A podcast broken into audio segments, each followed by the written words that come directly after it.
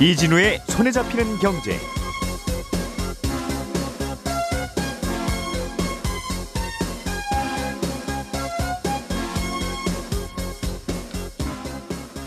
안녕하십니까 이진우입니다. 통계청이 10월 달 소비자 물가 지수를 어제 발표했었는데 물가가 작년 10월에 비해서 올해 10월이 꽤 많이 올랐습니다. 어떤 이유로 이렇게 오른 건지 이게 일시적인 현상인지 아니면 당분간 이런 흐름으로 이어질지 이게 꽤 중요해서 이 물가 얼마나 오랐는지 그 항목들을 좀 살펴보겠습니다. 물가뿐만 아니라 요즘 오르고 있는 게 또 하나 있습니다. 국고채 금리인데요. 상당히 빠르게 오르고 있습니다. 어제 정부가 어, 국고채 오름세를 좀 막기 위해서 국고채를 시장에서 좀 사들이겠다는 발표를 했는데 시장 불안은 그 덕분에 다소 완화됐습니다만 금리 상승세는 당분간 더 이어질 거라는 관측도 함께 나옵니다. 최근에 예, 채권 금리가 결정되는 채권 시장 이야기 함께 좀 해보겠습니다. 지난 월요일부터 식당들의 영업 시간이 늘어나고 예전보다 손님을 더 많이 더 오래 받을 수 있게 됐는데 식당에서 일할 종업원 구하는 게 걱정이랍니다. 최근에 이런 인력난은 우리나라뿐만 아니라 전 세계가 다 공통적으로 겪고 있는 것 같은데 인력난이 벌어지고 있는 이유는 뭔지 이 내용도 자세하게 들여다보죠. 11월 3일 수요일 손에 잡히는 경제 광고 듣고 바로 시작하겠습니다. 오늘의 뉴스를 프로파일링 합니다. 평일 저녁 6시 5분 표창원의 뉴스 하이킥.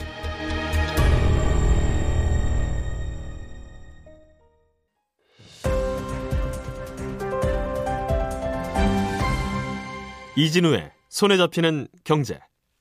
네, 오늘도 놓치면 안 되는 경제 뉴스들 살펴드리겠습니다. 김현우 행복자산관리연구소장, 손에 잡히는 경제 박세훈 작가, 오늘은 김치형 경제뉴스 큐레이터까지 모였습니다. 어서 오세요. 네, 안녕하세요. 자, 물가가 우리나라는 한동안 계속 안 오르던 나라였고 이건 전 세계의 저물가 현상과도 같이 맥을 같이 하는 네. 거였는데 10월 물가가 꽤 많이 올랐어요. 네, 작년 10월 대비 3.2% 올랐는데 예. 시장에서는 한 3% 정도 될 거라고 예상을 했지만 아주 살짝 더 높게 나왔습니다. 음. 올해 4월부터 물가가 작년 대비 2% 넘게 오르고 있긴 한데 3% 넘은 건 거의 10년 만에 일- 있는 일이다 보니까 어제 언론에서 음. 대대적으로 보도를 했죠. 우리가 물가가 안 오를 때도 네. 이유는 있었는데 다른 건 다 안 오르고 그냥 네, 정부가 무슨 보조금 주기 시작하고 교복값 내주기 시작하고 등등 하면서 이제 그런 항목들이 꽤 덜썩덜썩 크게 내리면서 이제 평균도 많이 깎아먹고 네. 그래서 이제 물가도 많이 안 오르는 쪽으로 지표가 나왔는데 오를 때는 어떤 게 오- 오름세의 원인이 됐는지 좀 봐야 되겠어요. 어떤 항목 때문에 특히 더 많이 오른 겁니까? 특히 더 국제유가 때문에 오- 오른 영향이 가장 큽니다. 국제유가 오르면 석유 관련된 공업 제품들 가격도 오르거든요. 그래서 음. 우리나라뿐만 아니라 사실 다른 나라들도 소비자 물가 지수가 꽤 많이 오르고 있어요. 예를 들면 예. 며칠 전에 유로존 10월 소비자 물가 지수가 발표가 됐는데 작년 10월 대비 여기는 4.1%가 올랐습니다. 음. 2008년 이후에 13년 만에 최고치로 오른 거고 다른 나라들은 아직 10월 달 지수가 발표가 안 됐습니다만 시장 예상으로는 다른 나라들도 꽤 높게 나올 걸로 전망이 됩니다. 음. 전 세계적으로 이렇게 물가가 오르는 가장 큰 이유가 바로 국제유가 때문인데 예. 우리나라 10월 달 물가 지수가 다른 나라와 한 가지 달랐던 건 뭐냐면요. 작년 10월에 정부가 통신요금 인하해줬거든요. 특정 연령대 요금을 2만 원 정도 깎아줬는데 예, 예. 그 여파로 올해 10월 달에는 통신 요금이 꽤 높게 나온 겁니다. 작년 10월에 비해서 비교하자면 예. 재작년 10월하고 비교하면 그렇게 오른 건 아닌데. 그렇습니다. 음. 기초 효과 있었다는 거죠. 그거 빼고 계산하면 9월 달 물가 지수랑 비슷한 2% 중반 정도로 나온다는 게 정부의 아, 설명인데 9월하고 특별히 달라진 거는 없다. 없습니다. 음. 작년 10월하고 비교했더니 기조 효과로 약간 더 높게 나온 거고 음. 다만 생활 물가 지수가 많이 올랐다라는 건 눈여겨 볼 만해요. 이게 생활 물가 지수라는 거는 두부, 과일, 닭 이런 우리가 쉽게 체감할 수 있는 품목들만 따로 뽑아서 조사를 하는 건데 예. 요건 작년 10월 대비 4.6% 정도 올랐습니다. 음. 2011년 8월에 5% 오른 이후로 가장 많이 오른 겁니다. 그렇군요. 생활 물가는 좀 오르고. 네. 앞으로도 물가가 계속 오를 거냐 이게 되게 중요한 것 같습니다. 그렇죠. 음, 방금 말씀하셨듯이 오- 이번에 이제 일회성 요인이 하나 있긴 있었습니다. 통신 요금 때문에. 네. 그러나 그것 빼도 한 2% 정도 중반 정도 나오면 뭐 낮은 물가라고 하기는 어려워요. 최근 그렇죠. 분위기와 비교하면. 네. 그러면 물가가 계속 오르면 이게 원래 물가 오르는 게 일시적인 현상이다. 네. 컨테이너도 잘 안 움직이고 그러는 바람에 뭐 필요한 물건도 안 오니까 당연히 좀 오르죠. 네. 시간이 해결해 줄 거예요. 라든 게 지금까지의 에, 뭐 전반적인 전반적인 컨센서스였는데 그게 맞냐? 이제 이게 네. 궁금한 거예요. 일단 정부 설명은 다음 달에 통신요금 기조효과 사라질 거고 예. 12일부터는 또 유류세가 인하되니까 기름값도 좀 내려간다. 그러니 음. 물가 상승률은 둔화될 수 있다. 하반기엔 좀 내려갈 거다라고 보는데 생각보다 국제 유가가 더 빠르게 오른다거나 그러면 유류세 인하한 게 별로 효과가 없을 거고요. 예. 예상보다 훨씬 길어지고 있는 글로벌 공급망 문제도 변수입니다. 이게 잠깐 일시적인 현상일 걸로 봤는데 네. 더 길어질 수도 있다는 거죠. 그리고 지금 정부가 4분기에 소비 진작 카드를 꺼내 들었거든요. 예. 이런저런 쿠폰도 나눠주고 있고 이달 초부터 유통업체들 같은 경우는 대대적으로 세일도 하고 있고 위드 코로나 되면서 소비도 살아나고 그러면 물가 상승률은 둔화되기 어렵습니다. 어제 나왔던 그 채권 애널리스트 보고서들 보니까 8월 달만 해도 한은 같은 경우도 하반기 가면은 물가 상승률이 좀 둔화될 거라고 봤는데 지금 나오고 있는 전망치들로 보면 내년 상반기까지는 물가 상승률이 그래도 좀 계속 될 거고 내년 하반기 돼서야 상승률이 좀 둔화되지 않겠느냐 라는 전망들이 더 우세하게 나오고 있습니다. 내년 하반기 돼야 상승률 둔화될 거라는 건 올해 상반기에는 또 올해 하반기 되면 그럴 거라고 그랬고 그렇죠. 지금은 또 내년 돼야 그- 괜찮을 거라고 그러고 그렇습니다. 내년 가면 또 뭐 올해도 아닌 것 같은데 이렇게 되면 그렇죠. 뭐가 좀 이상해지는 건데 네. 실제로 기업들은 그 다른 이제 해외 뉴스들 봐도 아, 안 되겠어. 우리가 공장 공장 공장 짓자. 네. 무슨 물건들 자꾸 오르기만 하고 싸다고 해서 아시아에서 물건 사오려고 했더니 네. 오는데 뭐 배값이 더 들어. 이제 그런 판단들을 많이 내리는 모양이에요. 네. 슬슬. 그리고 공장 이제 자기네 나라에 짓기 시작하는데 예. 그렇게 되면 이제 설비 투자에 들어가는 돈이 많다 보니까 음. 주가에는 또 안 좋은 영향을 미치겠죠.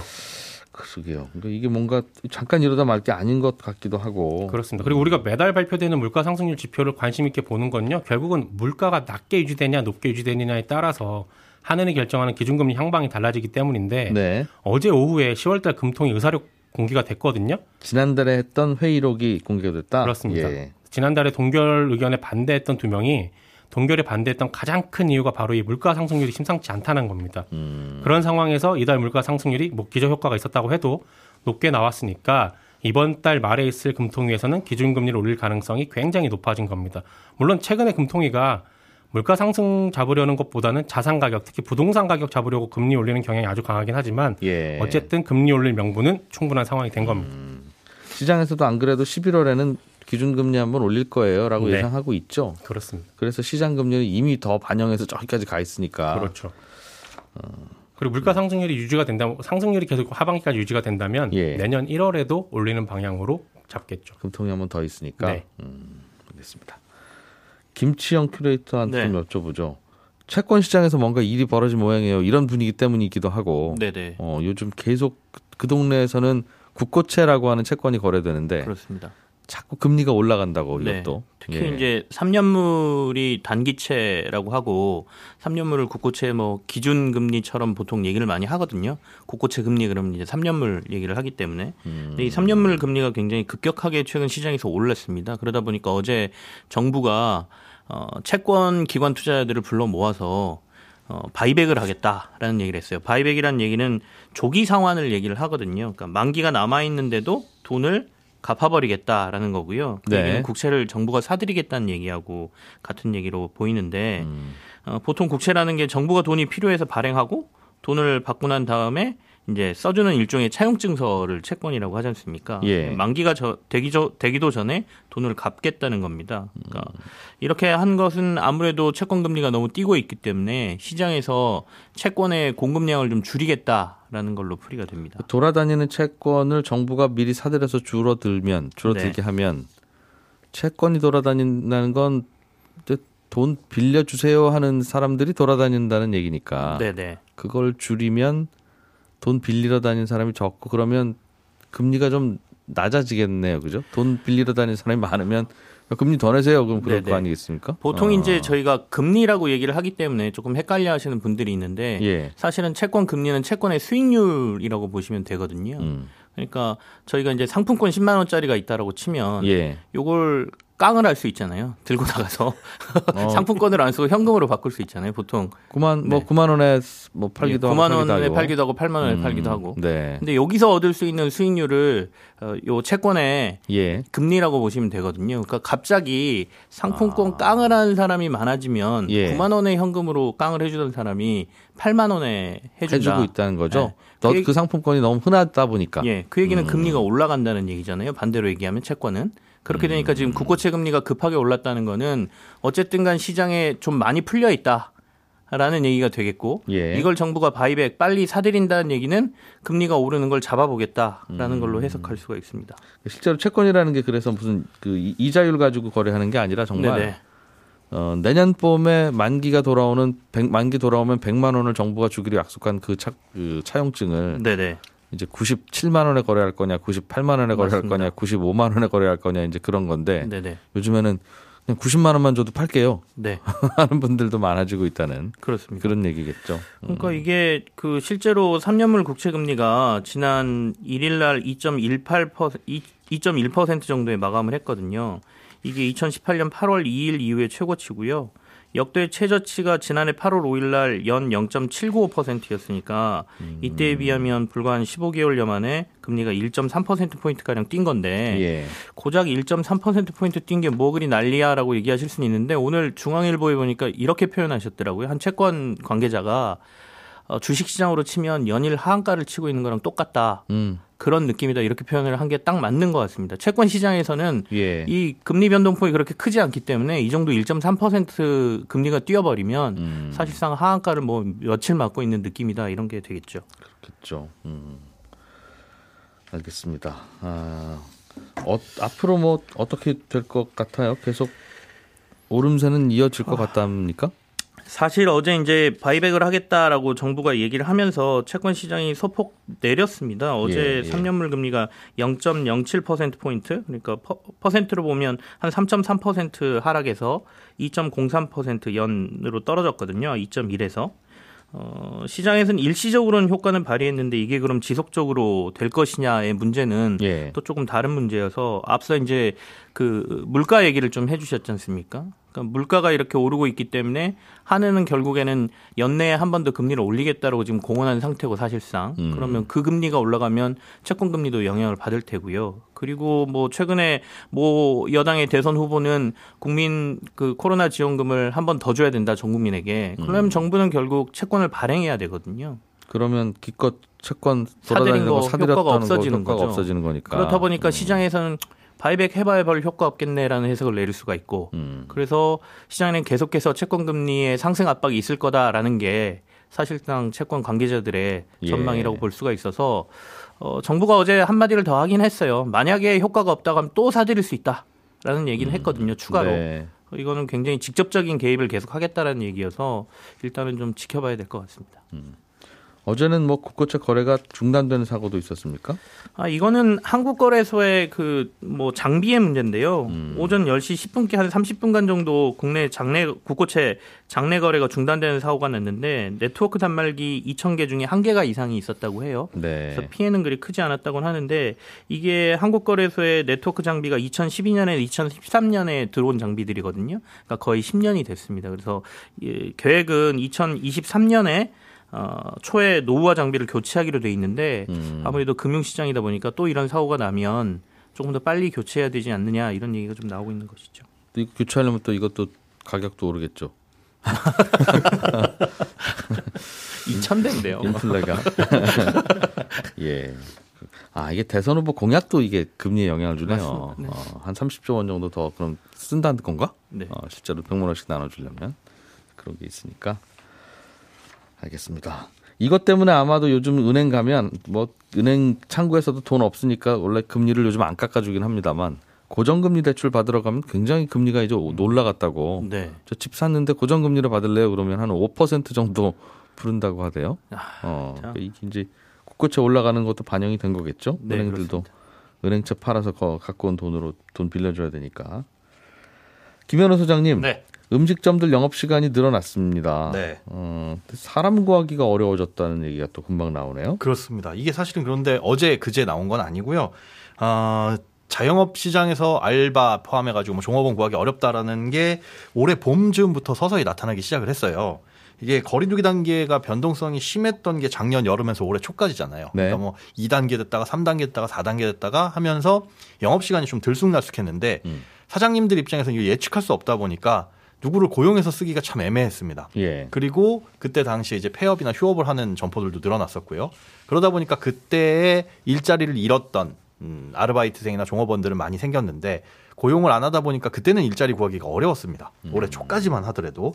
근데 이제 3, 4월부터는 분위기가 조금 달라졌는데 아, 인터넷 자영업 카페에 어제 저 들어가가지고 작년부터 올해까지 글을 쭉 살펴보니까 작년 말까지만 하더라도 사람 구하기 힘들다. 음. 제대로 된 사람 구하기 힘들다라는 글이 예, 대부분이었어요. 예, 예. 어, 그런데 이제는 아예 사람조차 문의조차 오지 않는다라는 글이 어, 지배적이거든요. 음. 이게 식당 쪽의 구인난이 더 심각하다고 합니다. 어, 그러니까 이 식당 같은 경우에는 영업 시간은 10시로 단축이 됐었지만 예. 그래도 고정적이잖아요. 음. 예측을 할 수 있다 보니까 아, 요 시간대 정도는 내가 종업원을 좀 써야겠다라는 판단이 쓰고 바, 쁜 시간대. 그렇죠. 바쁜 예. 시간대는 고정적으로 써야 되겠다라고 싶어서 사람을 구인 글을 올리는데 그 구인 글의 대부분이 이제 좀 장기간 음. 그리고 장시간 뭐주 6일이라든지 하루 뭐 8시간이나 5시간이라도 음. 어 일주일에 좀 오랫동안 일을 할 사람을 구하는데 이런 사람 구하기가 쉽지가 않고 그러다 보니까 고정적인 직원은 구하기 어렵다 보니까 원래는 고정적으로 일하시던 분들 아닌가요? 네, 그렇죠. 그럼 그분들이 마음이 바뀌었거나 다른 일자리를 찾았거나 어디 나가셨거나 그럴 텐데. 그렇습니다. 예. 그런데 시간대가 좀 안 맞는 경우. 그러니까 과거 같은 경우에는 영업 시간이 좀 오래되면서 아, 고정적으로 주 5일 일하더라도 8시간 이상 일하니까 월급으로 치면 꽤 많은 돈을 가져갔었는데 예. 영업 시간이 단축되면서 하루에 일할 수 있는 시간은 제한이 되잖아요. 예. 그리고 뭐 주 그렇다고 해 가지고 주 7일 일할 수도 없는 거고 음. 전체적인 월급으로 따져 보자면 월급량이 그렇게 많지는 않고 그다음에 이런 곳에서 일을 하게 되면 장기간 근로를 아, 다른 일을 하기가 어려워진다는 겁니다. 아, 예. 아, 하루에 뭐 8시간을 쭉 일하면은 그래도 월급으로 가져갈 수 있는 돈이 있었는데 예. 4시간으로 주 6일이어 하다 보니까 그 다른 시간에 뭔가 또 일자리를 구해야 되잖아요. 아, 그런 일들 때문에 특히나 식당에서는 그런 이 자원들이 많이 필요한데 예. 이것도 구하기가 어려워졌다라는 거고요. 지금 코로나 이전에 비해서는 영업 시간이 이제는 달라진 게 없습니까? 이전하고 똑같이 다 돌아가나요? 어, 일부 이제 유흥주점이나 이런 것들은 그건 빼고. 예, 영향이 예. 있는데 식당은 이제 괜찮아졌습니다. 그런데 이런 모습들이 한 3, 4월 즈음부터 일어난 게 그 전에 이- 일자리를 구하기 어려웠던 사람들이 음. 아, 식당이 언제 정상 영업을 할까를 기다리다가 아예 다른 쪽으로 이제 눈을 돌리신 분들도 있고 음. 그리고 나서 이제 정착을 하신 분들은 굳이 지금 저임금에 움직일 필요는 없다는 거죠. 다시. 예, 그래서 그들 이제 커뮤니티를 보면 아, 일 구하는 방법은 이 일자리 저 종업원들 구하는 방법은 음. 시간당 한 12,000원을 주거나 네. 아, 아니면은 월급으로 따졌을 때 한 260 정도 주면 바로 채용이 된다라는 음. 게 노하우처럼 공유가 되고 있습니다. 그러니까 굉장히 이제 임금도 올라가야지 사람을 구할 수가 있고 그러니까 식당에서도 당장 어떻게 손님들 많아질지 모르니까 예. 전처럼 뭐 그렇게 사람을 많이 넉넉히 긴 시간 쓰지는 않는군요. 맞습니다. 그러다 보니 짧은 시간 이거 일해서는 여기서 일하는 게 답이 아닌데라는 생각들을 일하는 사람 구직자들은 하게 되는 그렇죠. 거고. 아, 그래서 그 미스매치가 있다. 네. 그리고 이제 또 단기간 일하시던 분들은 또 배달 시장 쪽으로 옮겨가신 분들도 많은 것으로 분석이 되고 있어요. 예. 상대적으로 일하는 시간은 짧은데 그 일하는 시간 대비 받아가는 급여는 그 예- 이상인 예전 식당에서 많고. 일하는 것보다 나으니까. 그렇죠. 그리고 이제 사장님 눈치 안 보고 음. 내가 담배 피고 때 담배 피고 휴대폰 보고 때 휴대폰 피- 보니까 그런 이제 자유로움도 있고요. 어, 아무래도 한 예. 직장에 딱 이 출퇴근 정시하는 것보다는 음, 또 달라질 수가 있겠죠. 그래서. 그러다 보니까 조금 예, 사람을 구하기가 어려워지고 있다. 식당들이 문 많이 열고 손님들이 그쪽으로 오면 인간이 하루에 네 끼 다섯 개 먹지는 않으니까 그렇죠. 배달 음식 수요는 좀 줄어들 테고 네, 그럼 또 거기서도 이제 일감이 줄긴 할 텐데 네 그렇습니다. 당장은 바로는 이제 안 움직이는 거죠. 사실 그럼. 그렇죠. 그런데 배달업계에서도 긴장은 하고 있어요. 이제 지난 이제 1일, 1일, 1일, 2일, 2일 이틀이었죠. 예. 그 기간 동안에 보니까 분위기를 보니까 배달이 좀 줄었다 커뮤니티에는 음. 어, 확실히 이제 단계적 일상 회복 시작하면서 줄었다라고 하는데 아직 그걸 이제 뭐 유의미한 해석으로 보기는 좀 어려울 것 같고요. 예. 어쨌든 배달 앱 같은 경우에는 이런 특수 기간 앞두고 이벤트 행사나 이런 것들을 조금 활발하게 하려는 모습은 보이고 있습니다. 미국도 요즘 딱 그렇답니다. 그렇죠. 네, 그렇습니다. 미국도 사람 구하기가 어렵다 보니까 원인은 뭐 우리랑 조금 다른 부분도 있기는 하지만요. 예. 그런데 이거에 대한 공통적인 대응이 다 임금 인상이에요. 음. 뭐 코스트코, 스타벅스, 버거킹, 뭐 각종 체인들 전부 다 임금 인상했다라고 하는데 어, 인상률은 다르지만 한 5에서 10% 정도 네. 기본 시급을 올렸고 그런데 이게 올린 지 한 반년에서 9개월 정도밖에 안 됐거든요. 네. 어, 또 그- 올린다는 거죠. 또 올렸습니다. 그리고 그 외에 연말 크리스마스 시즌, 뭐 이런 쇼핑 시즌 있잖아요. 예. 이거 대비해 가지고 기본 급여 말고 뭐 성과급이나 뭐 수당 그리고 채용함에 있어서 일단 채용되면 음. 뭐 300만 원 넘는 보너스를 주는 백화점도 있고 알겠습니다. 대부분 임금 인상으로 지금 대처를 하고 있는 상황입니다. 아침마다 이렇게 경제 뉴스 정리하고 분석해 주는 분들도 찾기가 참 어려워서 네. 임금 올라가나요? 올라가나요? 밖에서 지금 최호영 PD가 뉴스 들으면서 자꾸 긴장하고 있어요.